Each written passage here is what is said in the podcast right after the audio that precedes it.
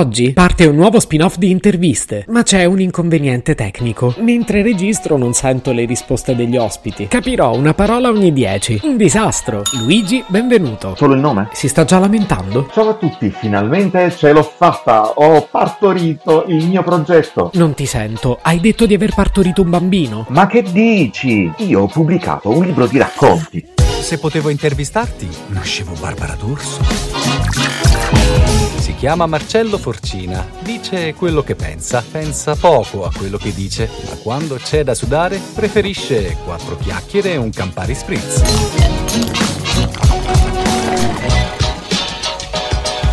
La sigla dello spin-off la dice lunga. Per quanto mi ci sforzi, io le cose non so farle senza un po' di disagio. Quindi l'intervista avrà un grande difetto tecnico. L'ospite sente le mie domande, ma io sento le sue risposte a mozziche e bocconi. Potevo non farla o aspettare strumenti migliori, ma ero troppo felice di avere come primo ospite Luigi Scortichini. Grazie Luigi per aver accettato l'invito. Raccontami subito di questa gravidanza. E ci ho messo, diciamo, un bel po' di tempo per fare questo libro. L'ho scritto durante il lockdown, quindi ci ho impiegato 4 5 mesi. Secondo me ti è andata bene, in genere ce ne vogliono 9. Ah, è inutile, sono delle favole ehm, non sono più favole per bambini, sono, è cambiata la sensibilità, sono favole per tutti. Beh, già che c'era un bambino di mezzo potevi tenerle com'erano. Ma poi quando è nato? Eh, dunque, il libro è um, uscito il 18 marzo. Ma dai, il giorno del mio compleanno. E allora perché non l'hai chiamato Marcello? No, no, no, il, il libro l'ho chiamato 10 favole della buonanotte. Bel nome, eh, per carità. Ma quelli dell'anagrafe dovevano essere dei pazzi criminali se ti hanno detto di sì. Però non ho capito questa cosa, ma ma mi senti bene? No, te l'ho detto che non ti sento, ma in fondo è un bene. Tanto ora mi parlerai solo di cacchine e pappine,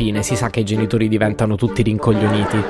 Perché mi dici ste cose? Allora, questi racconti sono stati eh, ascoltati da mia madre che viveva in campagna per sfuggire ai bombardamenti. Cinque famiglie in cinque stanze e questi racconti erano usati per far addormentare i bambini, per educarli anche. Le favole sono piuttosto famose in Puglia, quindi è opportuno anche metterle per iscritto. Sicuramente è un'iniziativa lodevole, ma perché li hai scritti? Tuo figlio è nato che già sa leggere? Ma in che lingua, scusa? Erano in origine in dialetto e le ho riportate in italiano. D'accordo, però vorrei passare alla parte un po' più spinosa della questione. Vogliamo fare tanto gli aperti di mentalità, ma tutti ce lo stiamo chiedendo. L'hai partorito partorito da solo? No, non l'ho fatto da solo. Ehm, ho, ho, avuto un ottimo appoggio da parte dell'editrice eh, in 3C edizioni che mi ha aiutato moltissimo nella pubblicazione. Ah, ho capito la storia. Genitore 1, editore 2, genitore 1, editore 2.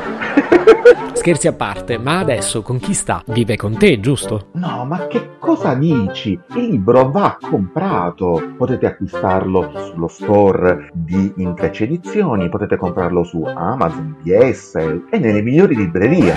Ecco, lo sapevo che non dovevo farle queste interviste. Neanche il tempo di iniziare a chiacchierare già mi tocca prendere le distanze. Ma tu ti rendi conto che stai parlando di vendere bambini? È gravissimo. Vendere un bambino? Ma cosa stai dicendo? Non è un bambino, è un libro, è il mio libro mio figlio. Però Luigi, scusa, non capisco. Vieni qui con l'annuncio stratosferico che ti sei riprodotto e poi ti incaponisci con la storia del libro. Diciamo che voglio pensarci bene prima di continuare con questo spin-off. Li vuoi tutti come me, di la verità? No, perché vorrei evitare di finire al gabbio. Ah. Vabbè, dai, mi ricordi il nome della creatura? Dieci favole della buonanotte. Di Luigi Scortichini. Lo trovate su Amazon, in libreria e a casa di Luigi, però io mi dissocio. Se potevo intervistarti, nascevo Barbara D'Urso.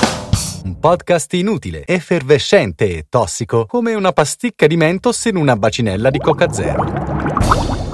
Questa serie è disponibile su Spotify, Apple Podcast, Google Podcast, Spreaker e sulla radio online futuradio.it. Stelline, recensioni e follow sono molto graditi.